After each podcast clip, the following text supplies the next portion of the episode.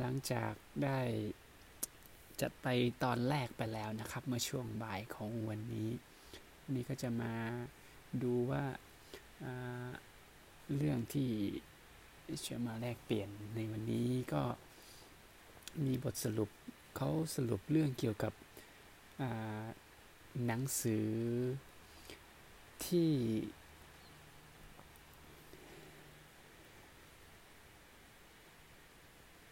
มี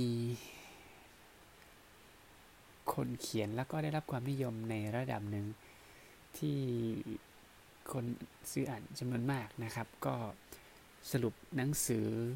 อะไรไม่จำเป็นก็ทิ้งไปนะครับอะไรไม่จำเป็นก็ทิ้งไป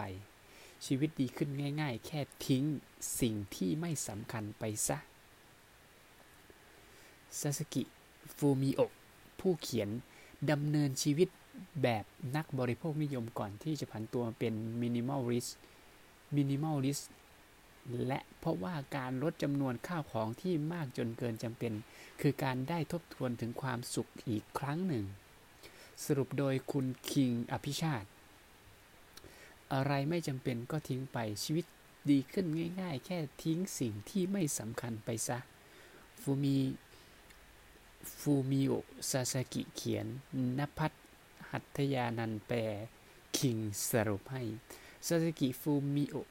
อดีตมนุษย์ห่วยๆผู้เคยวิ่งไล่หาความสุขด้วยการมีข้าวของมากมาย ที่สามารถปฏิวัติตัวเองใหม่ด้วยการทิ้งทิ้งทิ้งทิ้งนะครับ ภาพรวม minimalist คืออะไรทำไมของถึงเยอะขึ้นข้อปฏิบัติในการทิ้งสิ่งที่เปลี่ยนไปหลังทิ้งนะครับ เขาก็จะทำภาพรวมเป็น A B C D โดย A พูดถึง minimal risk คืออะไร B พูดถึงทำไมของถึงมันถึงเยอะขึ้น แล้วก็ C คือข้อปฏิบัติในการทิ้งมีอะไรบ้าง แล้วสิ่งที่เปลี่ยนไปหลังทิ้งคือดีดีก็คืออะไรมันเปลี่ยนไปหลังจากเราทิ้งของนะครับทำไมเราต้องทนทุกข์ทรมานเพื่อทำให้คนอื่น คิดว่าเรามีความสุข มากกว่าที่จะทำให้ตัวเองมีความสุขนะครับ สังเกตข้อความดีๆนะครับ ผมจะอ่านให้ฟังอีกหนึ่งรอบนะครับทำไมเราต้องทนทุกข์ทรมาน เพื่อทำให้คนอื่นคิดว่าเรามีความสุข มากกว่าที่จะทำให้ตัวเองมีความสุข เพราะฉะนั้นในประเด็นของประโยคตรงนี้คือเขามองว่าเราไม่มีความจำเป็นอะไรเลยที่ต้องไปทุกข์ทนทรมาน เพื่อที่จะทำให้คนอื่น คิดว่าเราที่นะมีความสุข เหมือนแสดงออกให้เขารู้สึกว่าเรามีความสุข มากกว่าที่เราจะมีความสุขด้วยตัวของเราเองนะครับ ในตัวนี้พอเราเข้ามาสู่เนื้อหาในส่วนของ A ก็คือ minimal risk คืออะไร minimal risk คืออะไร minimal risk ก็คือวิธีการค้นพบของที่สำคัญกับตัวเอาเองเนี่ย และลดจำนวนให้เหลือน้อยที่สุดเท่าที่จำเป็นก็คือ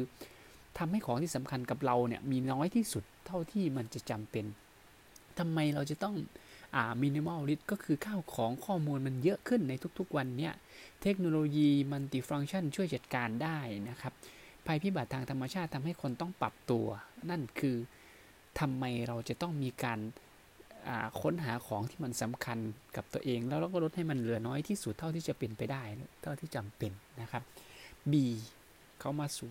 หลังจากเรารู้ความหมายของมันแล้วนะครับ ว่ามันคือวิธีที่จะ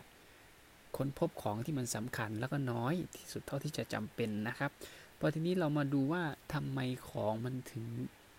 เยอะขึ้น เขาบอกว่า ความสุขไม่ได้ยืนยาวเท่ากับความเศร้า เราจึงต้องสร้างแรงกระตุ้นด้วยการเปลี่ยนรูปลักษณ์ภายนอก และก็เพิ่มคุณค่าภายใน เพราะฉะนั้นเมื่อเรามีการมีความต้องการที่จะสร้างแรงกระตุ้น โดยการเปลี่ยนรูปลักษณ์ภายนอกก็เช่น เรื่องของการซื้อของใหม่ หรือเพิ่มคุณค่าภายในก็เช่น การเพิ่มเติมประสบการณ์ต่างๆ พอเรามีการสร้างแรงกระตุ้นเราก็จะเกิดความแตกต่าง เพราะความมีความแตกต่างนั้น ก็ทำให้เราเกิดความสุข แต่มันเป็นความสุขที่ไม่ยั่งยืน ความสุขได้เกิดจากได้ของใหม่ ความสุขได้จากได้ประสบการณ์ใหม่ๆนะครับ นั่นก็เป็นเหตุผลทำให้ของมันเยอะขึ้น พอเรารู้แล้วว่ามันมีอะไรทำให้ของเยอะขึ้น เราก็มาดูที่ C C ก็คือข้อปฏิบัติในการทิ้งของ พิจารณาว่าจำเป็นไหม การทิ้งของเนี่ยที่ไม่จำเป็น และก็ต้องออการซื้อของที่จำเป็นนะครับสิ่งสำคัญก็คือการลงมือทำทันที C1 ก็คือพิจารณาว่าจำเป็นหรือไม่ พิจารณาว่าจำเป็นหรืออยากได้วัดสิ่งของอะไรแวร์เก็บไว้ที่ไหนเว้นจะได้ใช้เมื่อไหร่ Why ทำไมจำเป็นต้องเก็บไว้ How money มีเยอะเกินไปไหม How much ห้ามคิดถึงราคา How ขายส่งต่อให้คนอื่นได้ไหม ไม่ก็ทิ้ง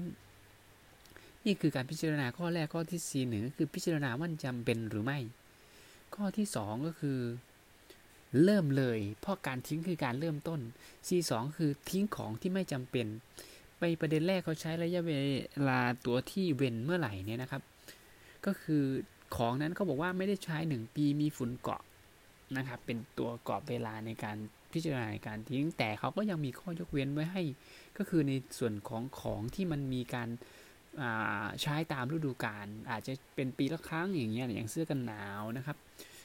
ของจาก อดีตวงเล็บพวกของเก็บสะสมและของในอนาคตคืออาจจะได้ใช้สักวัน แล้วก็วายของที่มีไว้เพื่อคนอื่น ของที่เคยคิดจะทิ้งไปแล้ว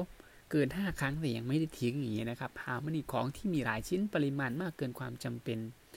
หรือเรื่อง how ทิ้งหลอกดูก่อนลองทิ้งดู แต่ไม่ได้ไปทิ้งจริงอย่างนี้นะครับหรือว่าทิ้งขายบริจาค หรือว่าถ่ายรูปสแกนกันว่าเราจะคิดของถึงของชิ้นนั้นนะครับ ทบทวนขอบคุณ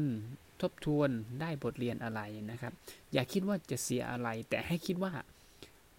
เราจะได้อะไรจากการทิ้งนะครับ พออเรามีกระบวนการในการทิ้งของครบ 3 กระบวนการแล้วนะครับ ก็คือพิจารณาว่าจำเป็นไหม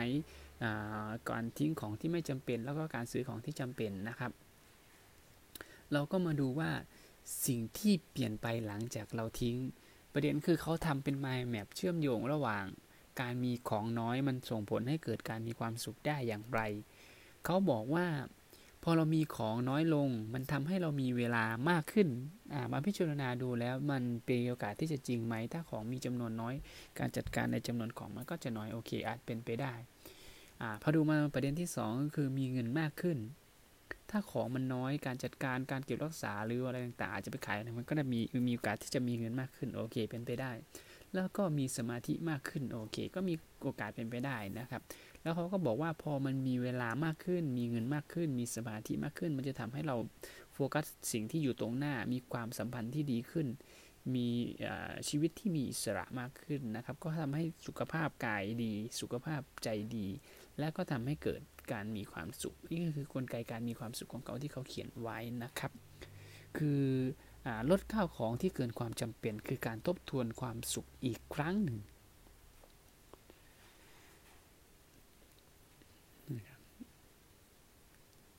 วันนี้ก็ประมาณนี้นะครับยี่